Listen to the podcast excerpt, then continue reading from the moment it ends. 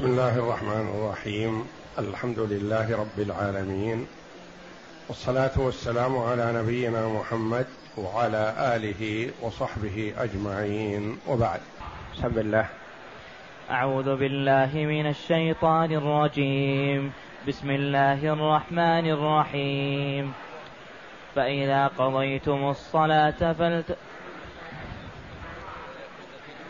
وإذا كنت فيهم. وإذا كنت فيهم فأقمت لهم الصلاة فلتقم طائفة منهم معك وليأخذوا أسلحتهم.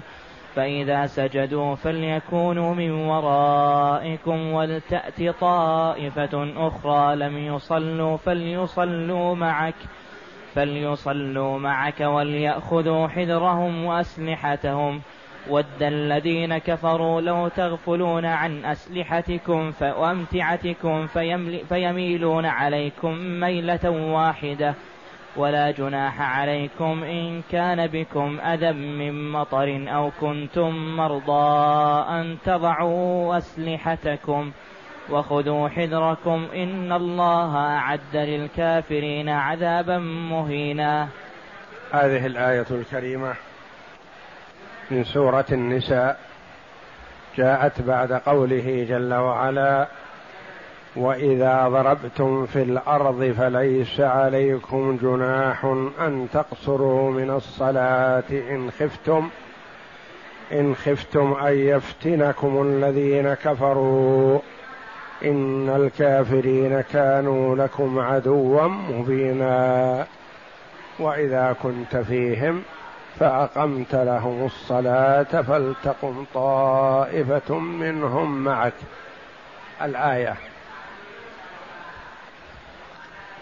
الآية السابقة في صلاة المسافر. وإذا ضربتم في الأرض فليس عليكم جناح أن تقصروا من الصلاة. وهذه الآية الكريمة في صلاة الخائف سواء كان مسافرا أو مقيما. أنزل الله جل وعلا هذه الآية بين الظهر والعصر. لما صلى النبي صلى الله عليه وسلم الظهر بعسفان والمشركون بينه وبين القبلة قال المشركون لقد أصبنا منهم غرة لو أغرنا عليهم وهم في صلاتهم لنلنا منهم ما نريد. فقال بعضهم قد حان وقت صلاة هي أحب إليهم من أولادهم وأنفسهم. فإذا كانوا فيها أغرنا عليهم يقصدون صلاة العصر.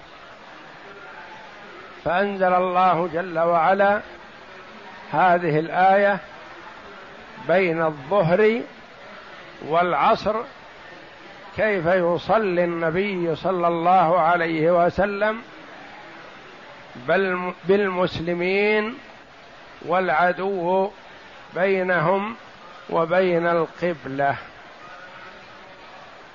وقد قال العلماء إن صلاة الخوف صحت عن النبي صلى الله عليه وسلم من ستة أو سبعة أوجه كلها صحيحة لأن العدو قد يكون في جهة القبلة وقد يكون خلف المصلي إلى القبلة وقد يكون على يمينه وقد يكون على شماله ولكل ولكل حالة صفة من صفات الصلاة.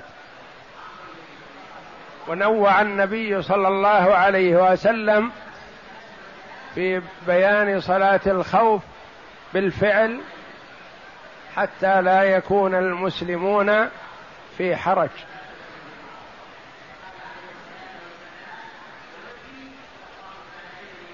وهذه الآية الكريمة تبين صفة من صفات الخوف صلاة الخوف. يقول تعالى وإذا كنت فيهم.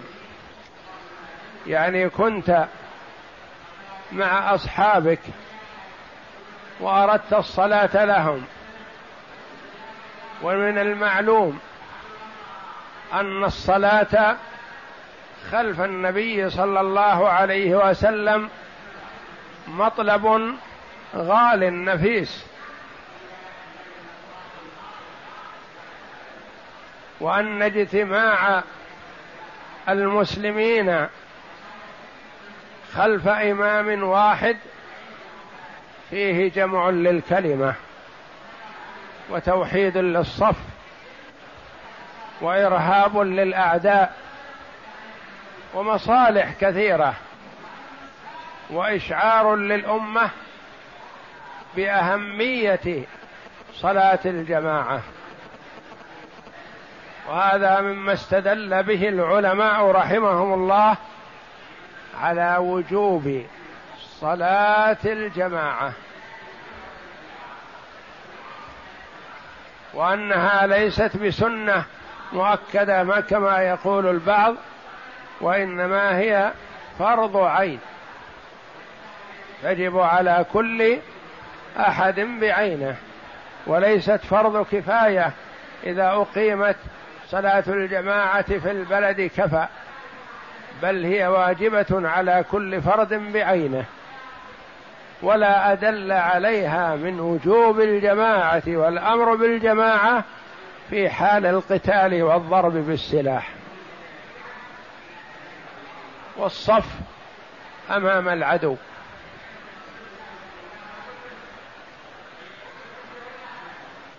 وإذا كنت فيهم وهذا خطاب للنبي صلى الله عليه وسلم وإذا كنت فيهم.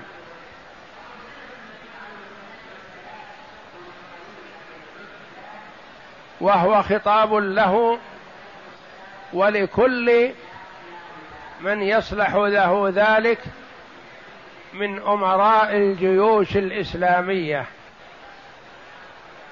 فليس خاصا به صلى الله عليه وسلم.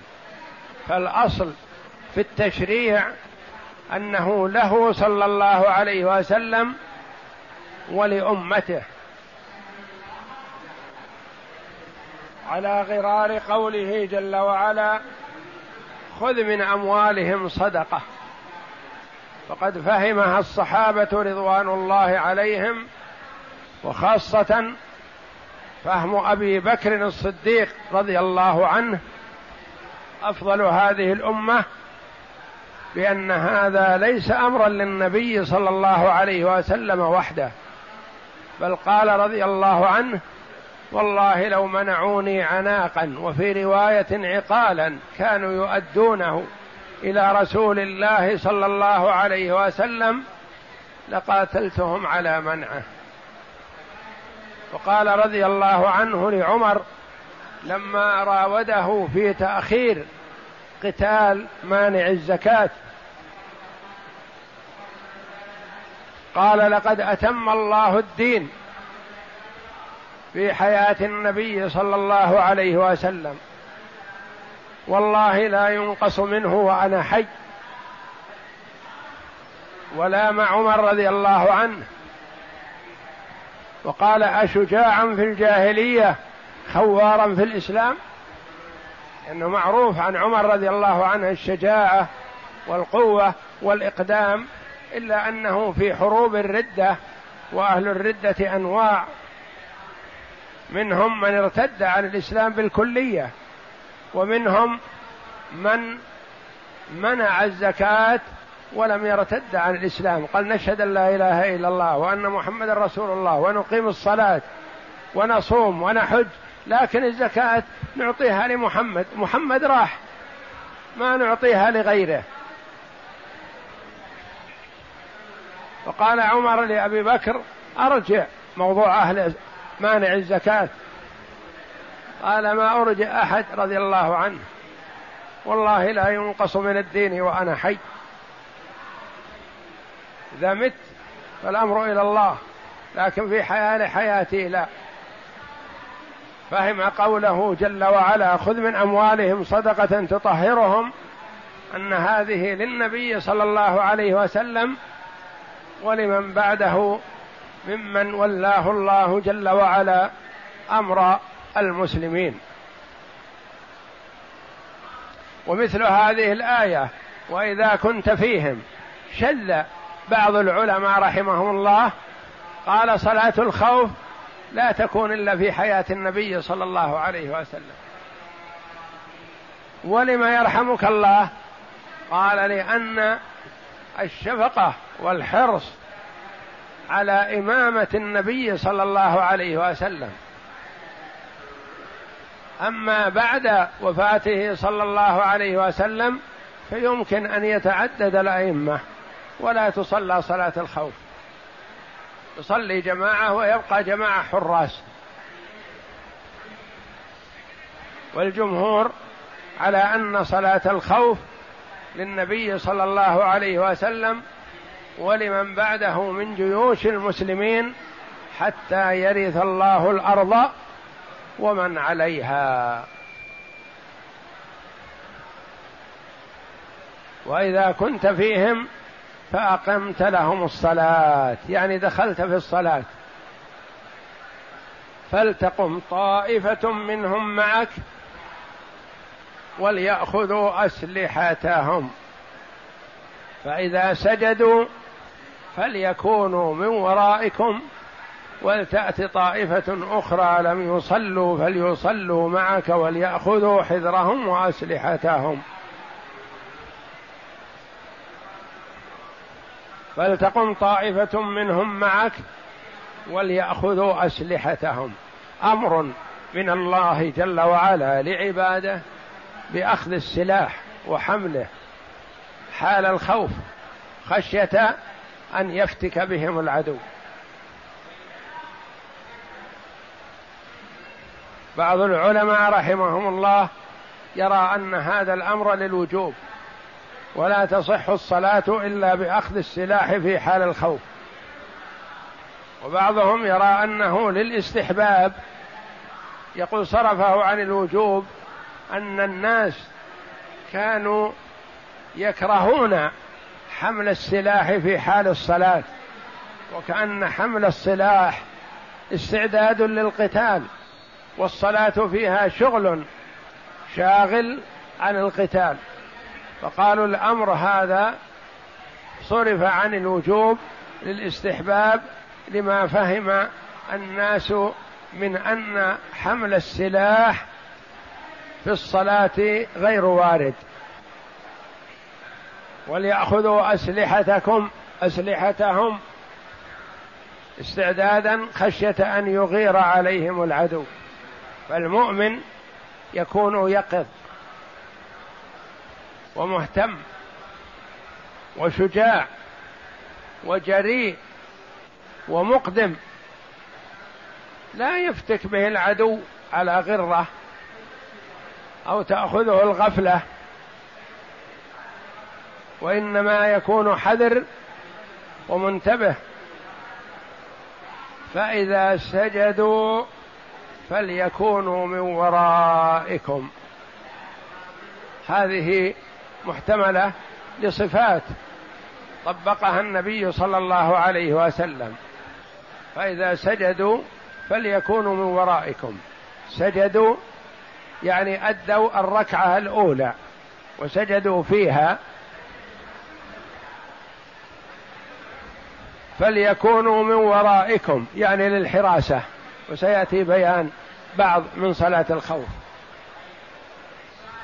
ولتأت طائفة أخرى لم يصلوا فليصلوا معك. يدخلوا في الركعة الثانية.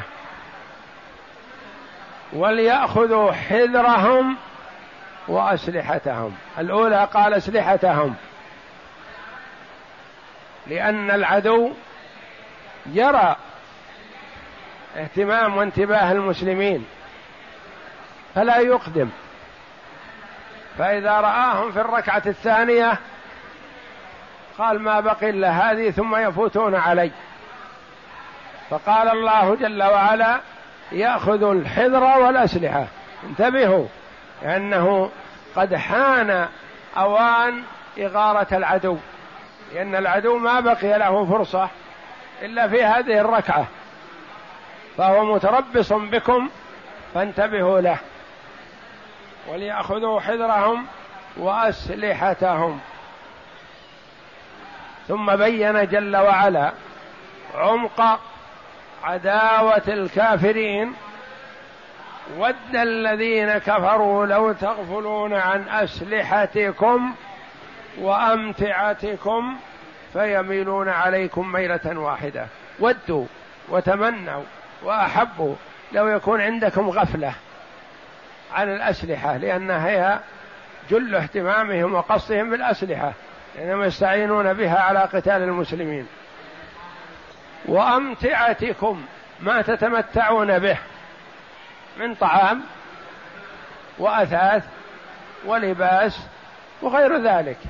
يدخل في الأمتعة كل شيء حتى الأسلحة لكن خص الأسلحة للاهتمام بها. والله أعلم.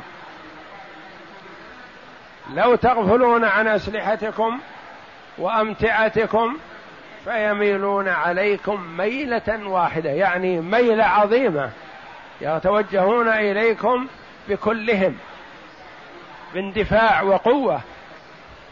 لا شيئا فشيئا وإنما باندفاع عظيم. فيميلون عليكم ميلة واحدة فاحذروهم. ثم قال جل وعلا ولا جناح عليكم إن كان بكم اذى من مطر أو كنتم مرضى أن تضعوا أسلحتكم.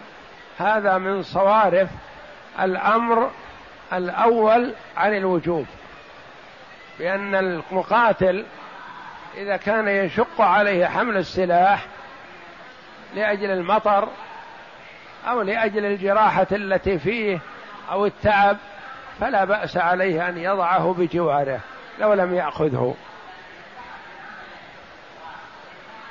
إن كان بكم أذى مطر أو كنتم مرضى أن تضعوا أسلحتكم وخذوا حذركم لتكونوا على حذر في جميع أحوال صلاتكم.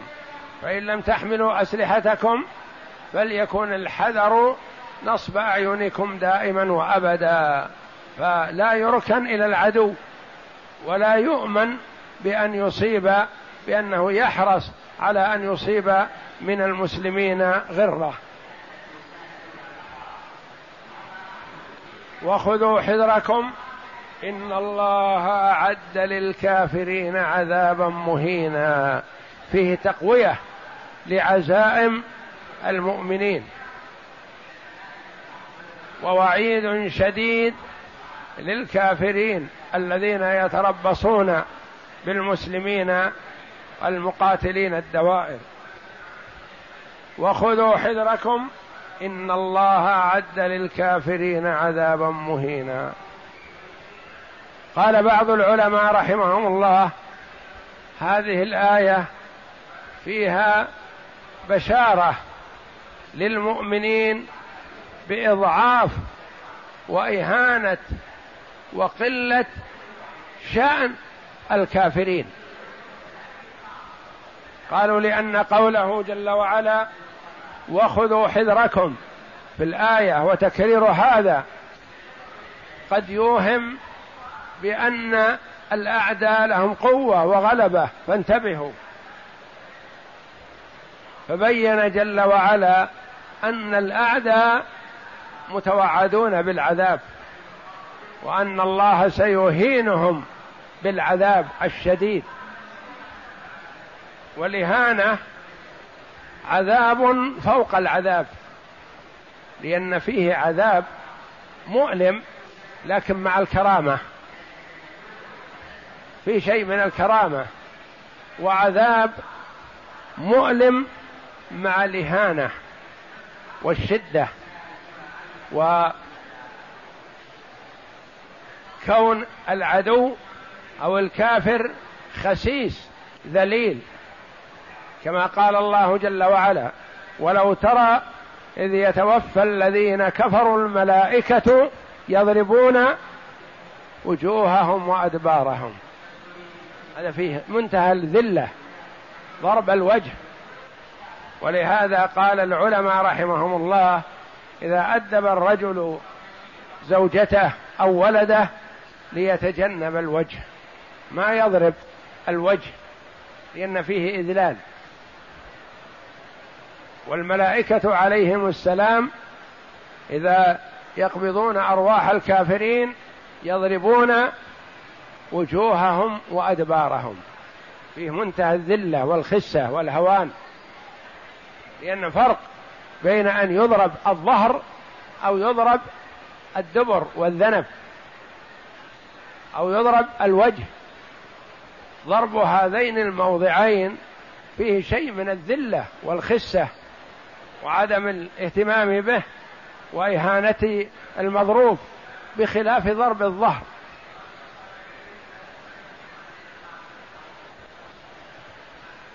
وخذوا حذركم.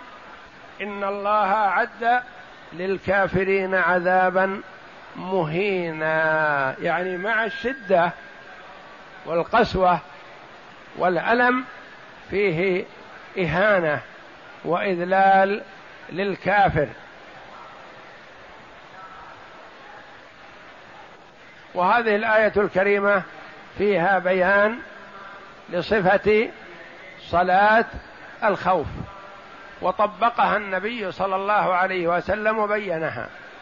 وذكر العلماء رحمهم الله صفات صلاة الخوف الثابتة عن النبي صلى الله عليه وسلم من عدد من الأوجه على حسب مقام العدو وحسب قربه وحسب الخوف من إغارته. صفات عدة ست أو سبع كلها صحت عن النبي صلى الله عليه وسلم. ففي هذه الآية الكريمة محتملة لعدد من الصفات منها أن النبي صلى الله عليه وسلم صلى بالمسلمين في صلاة الخوف مرة صفان. فركع بهم جميعا. ثم رفع من الركوع بهم جميعا. ثم سجد أهل الصف الأول. فقط. والصف الثاني واقفون بإزاء العدو. هذا إذا كان العدو في جهة القبلة. ما ركع ما سجدوا. فيسجد هؤلاء. الصف الأول. السجدة الأولى. والسجدة الثانية. ثم يقوم عليه الصلاة والسلام فيسجد أولئك الذين ما سجدوا ثم يقومون ويتقدمون في الصف الأول ويتأخر أولئك الصف الثاني فيركع بهم جميعا الركعة الثانية ويرفع بهم جميعا ثم يسجد الصف الأول الذي كان هو الثاني أولا. يسجد بهم. وأولئك واقفون أمام العدو. ثم ينهض من السجدة الأولى ثم السجدة الثانية ثم ينهض للتشهد. ثم يسجد أصحاب الصف الأخير. السجدتين ثم يجلسون جميعا ثم يسلم بهم جميعا.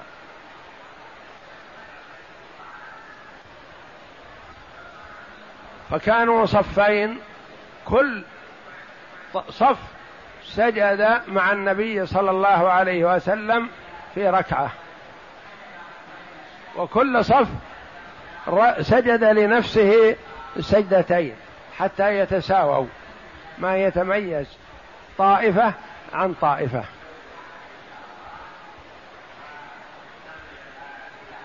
وتتم الحراسة. وأخرى صف النبي صلى الله عليه وسلم بجماعة وأخرى في اتجاه العدو لأن العدو ما هو في جهة القبلة.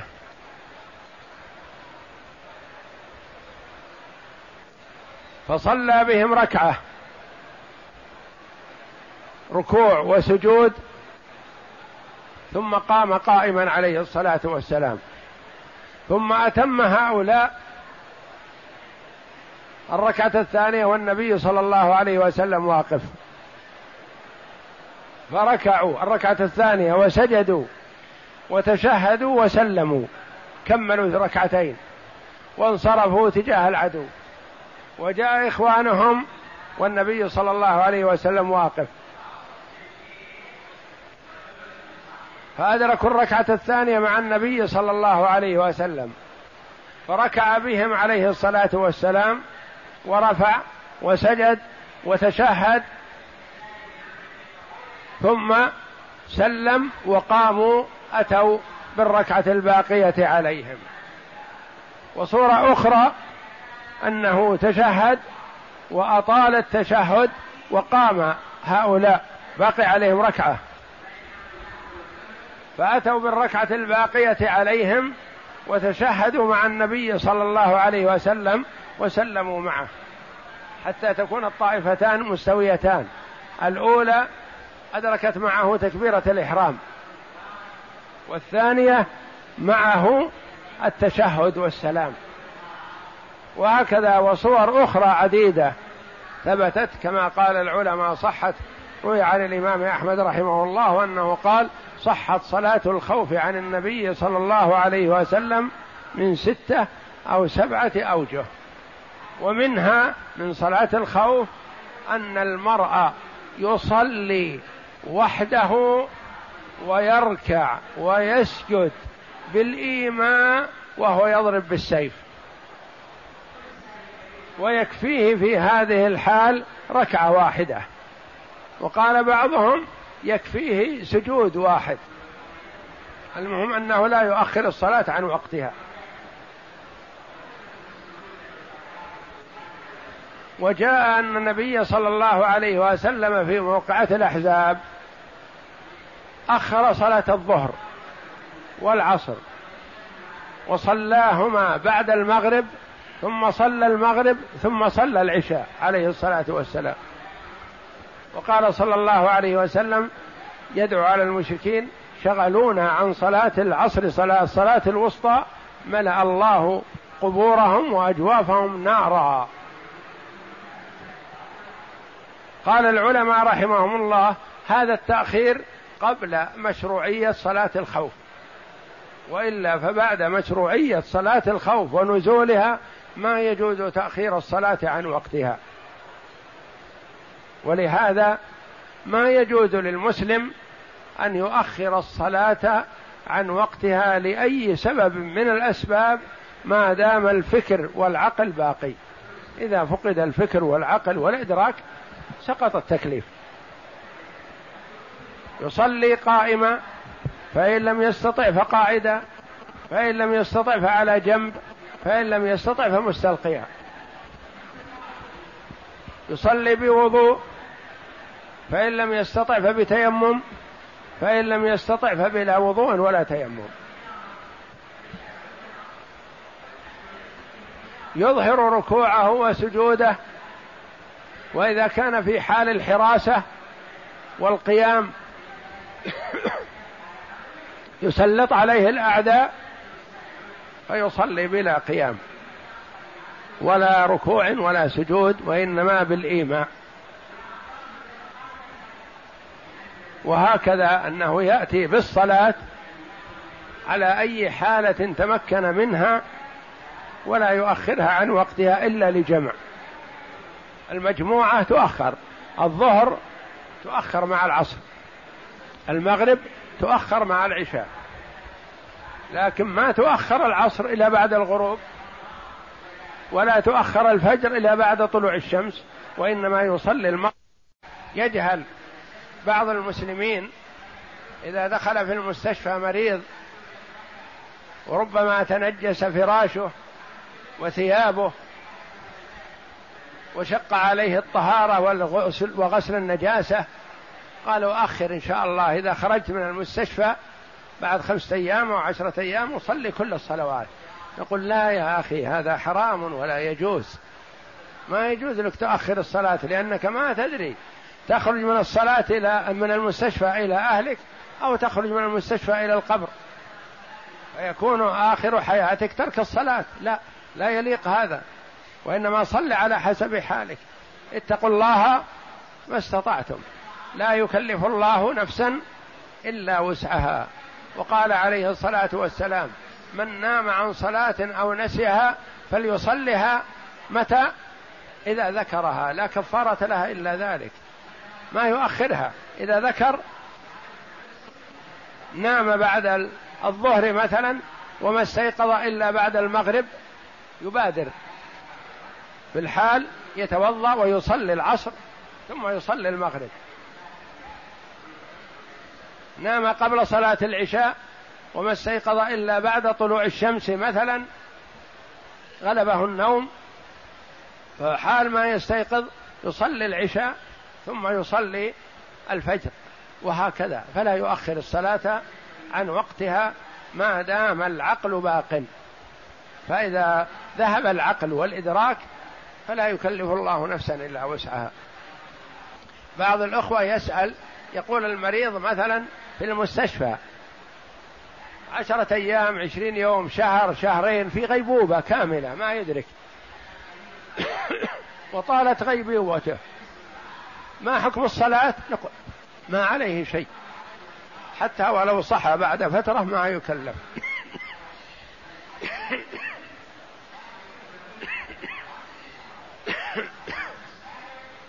لأنه مرفوع عنه القلم فالغيبوبة في حكم فقد العقل والجنون. لا يكلف الله نفسا إلا وسعها. ورفع القلم عن ثلاثة. صلاة الخوف أنواع كثيرة فإن العدو تارة يكون تجاه القبلة وتارة يكون في غير صوبها والصلاة تارة تكون رباعية وتارة تكون ثلاثية وتارة تكون ثنائية وصلاة السفر وتارة تكون ثنائية كالصبح وصلاة السفر. صفة الصلاة تختلف باختلاف الأحوال. العدو تجاه القبلة خلف القبلة يمين شمال. العدو مثلا الصلاة تختلف رباعية أو ثلاثية أو ثنائية. فلكل حالة صفة من صفات صلاة الخوف. ثم تارة يصلون جماعة وتارة يلتحم الحرب. فلا يقدرون على الجماعة بل يصلون فرادى مستقبلي القبلة وغير مستقبليها رجالا وركبانا ولهم أن يمشوا والحالة هذه ويضرب الضرب المتتابع في متن الصلاة. ومن العلماء من قال يصلون والحالة هذه ركعة واحدة لحديث ابن عباس المتقدم وبه قال أحمد بن حنبل. صلاة فرضت الصلاة ركعتين فأقرت صلاة السفر وأتمت صلاة الحضر. وحديث آخر عن ابن عباس صلاة الحضر أربعة وصلاة السفر ركعتان وصلاة الخوف ركعة. نعم. وبه قال أحمد بن حنبل وقال إسحاق بن راهويه أما عند المسايفة فيجزئك ركعة واحدة تؤمي, تؤمي بها تومي بها المسايفة يعني المقاتلة الضرب بالسيف ما فيه. صف ولا جماعة ولا شيء وإنما ضرب بالسيف والشمس على وشك. الغروب يصلي وحده ولو ركعة واحدة. فإن لم تقدر فسجدة واحدة لأنها ذكر الله. ومن العلماء من أباح تأخير الصلاة لعذر القتال والمناجزة كما أخر النبي صلى الله عليه وسلم يوم الأحزاب الظهر والعصر فصلاهما بعد الغروب. ثم صلى بعدهما المغرب ثم العشاء وكما قال بعدها يوم بني يوم بني قريظة حين جهز, جهز إليهم حين جهز إليهم الجيش لا يصلين أحد منكم العصر إلا, إلا في بني قريظة. فأدركتهم الصلاة في أثناء الطريق فقال بعد وقعة الأحزاب الذين تحزبوا وتجمعوا ضد النبي صلى الله عليه وسلم والمسلمين ثم إن الله جل وعلا فرق الأحزاب وشتت شملهم وأذلهم فرجع أهل مكة خائبين ورجع قبائل العرب خاسرين وعاد اليهود إلى حصونهم. فبدأ صلى الله عليه وسلم بقتال اليهود لأنهم خونة وهم جيرانه وكانوا على عهد وميثاق معه بأنهم لا يقاتلونه ولا يناصرون من قاتله. وهم ألبوا الأحزاب هم الذين جمعوهم. فبعدما فرق الله جل وعلا الأحزاب وتفرقوا قال عليه الصلاة والسلام لما أتاه جبريل عليه السلام وقال وضعت سلاحك؟ الملائكة لم تضع أسلحتها إلى الآن. الملائكة في حالة قتال في بني قريظة. فقال صلى الله عليه وسلم للصحابة رضي الله عنهم من باب الحث والإسراع في الذهاب ومحاصرة بني قريظة لا يصلين أحد منكم العصر إلا في بني قريظة. بني قريظة مسافة عن النبي صلى الله عليه وسلم. فساروا مسرعين رضي الله عنهم بسرعة امتثالهم للأمر ساروا. لكن أدركتهم الصلاة وهم في منتصف الطريق. فماذا يصنعون؟ اجتهدوا رضي الله عنهم. منهم من صلى في الطريق. وقال النبي صلى الله عليه وسلم ما أمرنا بتفويت الصلاة عن وقتها وإنما من باب الحث والإسراع إلى بني قريظة أمرنا أن نصلي في بني قريظة. حان الصلاة نصلي ونسير إلى بني قريظة. آخرون قالوا لا أمر النبي صلى الله عليه وسلم لنا صريح ما نصلي العصر إلا في بني قريظة ولو كان في منتصف الليل. ما نصلي. قال لا يصلي أن أحدكم إلا في بني قريظة. فنحن نأخذ بقوله الصريح. فصلوا في بني قريظة العصر بعد المغرب. غربت الشمس وهم لم يصلوا إلى بني قريظة. فلم يعنف صلى الله عليه وسلم أحدا من الطائفتين. فدل على أن المسلم له حق الاجتهاد في الأمر والنظر فيه فلم يعنف الذين صلوا في الطريق لأنهم فهموا القصد من الأمر ولم يعنف أولئك الذين أخذوا بالنص لا يصلين أحدكم إلا في بني قريظة فلم يعنف واحدا من الاثنين عليه الصلاة والسلام. نعم. فقال منهم فقال منهم قائلون لم يرد منا رسول الله صلى الله عليه وسلم إلا تعجيل المسير ولم يرد منا تأخير الصلاة عن وقتها فصلوا الصلاة لوقتها في الطريق. وآخرون منهم صلاة أخروا صلاة العصر فصلوها في بني قريظة بعد الغروب ولم يعنف رسول الله صلى الله عليه وسلم أحدا من الفريقين. وأما الجمهور فقالوا هذا كله منسوخ بصلاة الخوف فإنها لم تكن نزلت بعد فلما نزلت نسخ تأخير الصلاة لذلك فقوله تعالى وإذا كنت فيهم فأقمت لهم الصلاة أي إذا صليت بهم إماما في صلاة الخوف وهذه حالة غير الأولى فإن تلك قصر قصرها إلى أربع كما دل عليه الحديث فرادى ورج فرادى ورجالا وركبانا مستقبلي القبلة وغير مستقبليها ثم ذكر حال الاجتماع والائتمام بإمام واحد وما أحسن ما استدل به من ذهب إلى وجوب الجماعة من هذه الآية الكريمة حيث اغتفرت أفعال كثير لأجل الجماعة فلو أنها واجبة ما ساغ ذلك. وأما من استدل بهذه الآية على أن صلاة الخوف منسوخة بعد النبي صلى الله عليه وسلم لقوله وإذا كنت فيهم فبعده, فبعده تفوت هذه الصفة فإنه استدلال ضعيف ويرد عليه مثل قول مانع الزكاة الذين احتج احتجوا بقوله بقوله خذ منهم خذ من أموالهم صدقة تطهرهم وتزكيهم بها.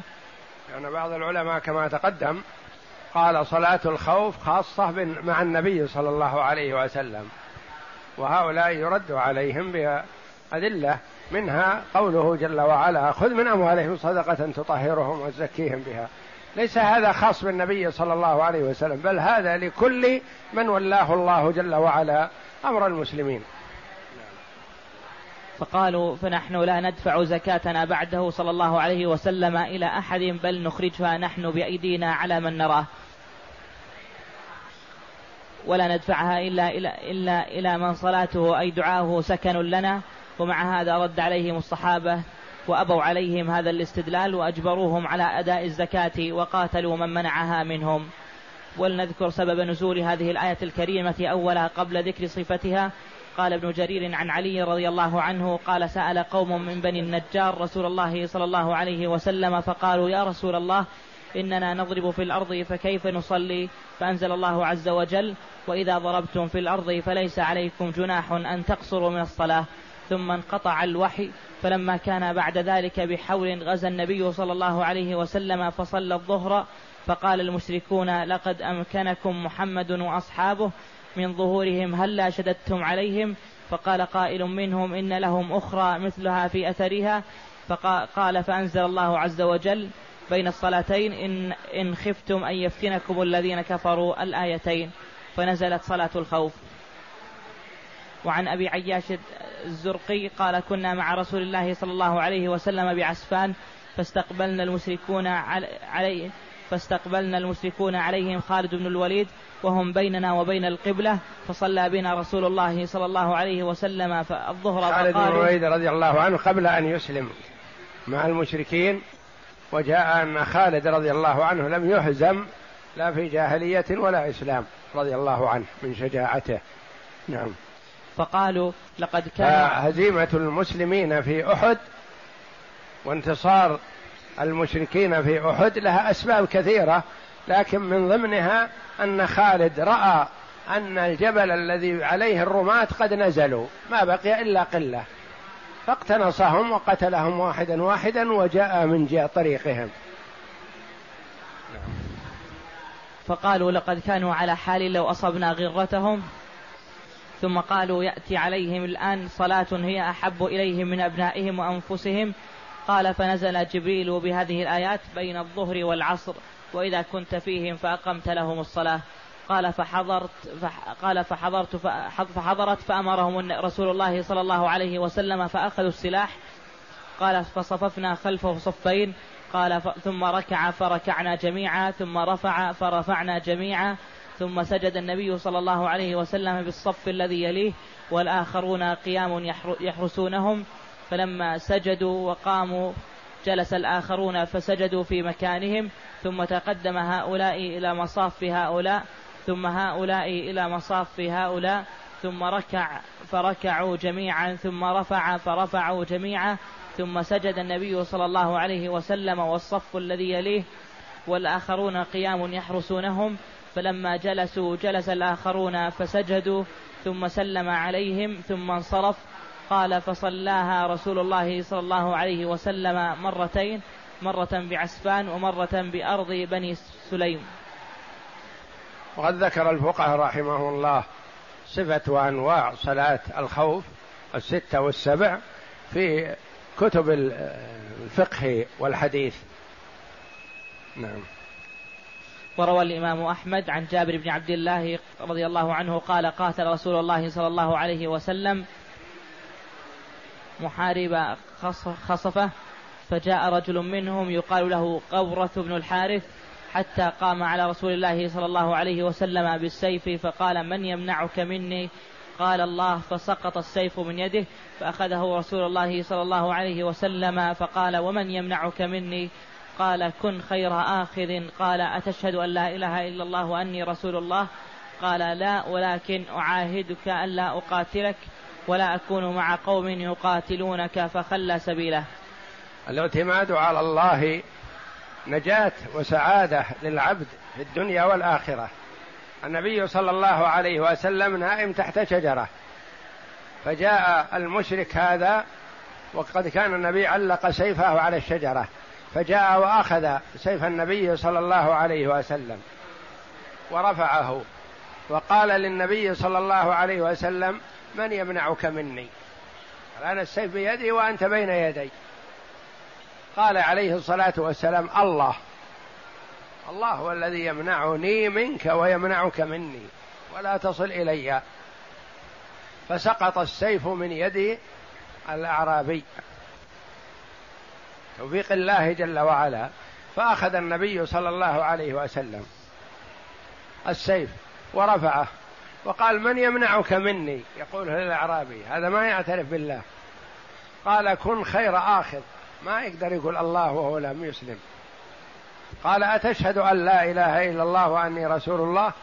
قال لا ولكن لا أقاتلك ولا أناصر من يقاتلك. فأطلقه النبي صلى الله عليه وسلم وأطلق سراحه فذهب إلى قومه وقال جئتكم من عند أكرم الخلق. يعترف بفضل النبي صلى الله عليه وسلم. نعم. الاعتماد على الله جل وعلا ينجي العبد. وكذلك الوالي الظالم الذي أدخل الأسد الجائع على العالم يريد قتله وأكله جاء الأسد يتشمشم فقط وما تعرض له في سوء لأن تصرفه بيد الله جل وعلا. فقيل للعالم ما موقفك؟ والأسد يتشمشمك يريد أن يأكلك على طول ما معه؟ الرجل لا معه سلاح والأسد هذا مفترس وجائع. فقال متكل على الله لكني أفكر هل لعاب الأسد طاهر أو نجس؟ هل هو لعاب الأسد من نوع لعاب البعير و... والحمار أو هو نجس من نوع لعاب الكلب وكذا؟ ما يفكر في هذا كيف يكون لأنه أصابه لعابه فقط. فمن اعتمد على الله كفاه. نعم. فقال لقومه جئتكم من عند خير الناس فلما حضرت الصلاة صلى رسول الله صلى الله عليه وسلم صلاة الخوف فكان الناس طائفتين طائفة بإزاء العدو وطائفة صلوا مع رسول الله مع رسول الله صلى الله عليه وسلم. هذه صورة أخرى. نعم. فصلى بالطائفة الذين معه ركعتين وانصرفوا فكانوا مكان الطائفة الذين كانوا بإزاء العدو ثم انصرف الذين كانوا بإزاء العدو. فصلوا مع رسول الله صلى الله عليه وسلم ركعتين فكان لرسول الله صلى الله عليه وسلم أربع ركعات والقوم ركعتين ركعتين وأما الأمر بحمل السلاح في صلاة الخوف فمحمول عند طائفة من العلماء على الوجوب بظاهر الآية وهو أحد قولي الشافعي ويدل عليه قول قول الله تعالى ولا جناح عليكم إن كان بكم أذى من مطر أو كنتم مرضى أن تضعوا أسلحتكم وخذوا حذركم أي بحيث تكونوا على أه على هبة إذا احتجتم إليها لبستموه لبستموها بلا كلفة. إن الله أعد للكافرين عذابا مهينا.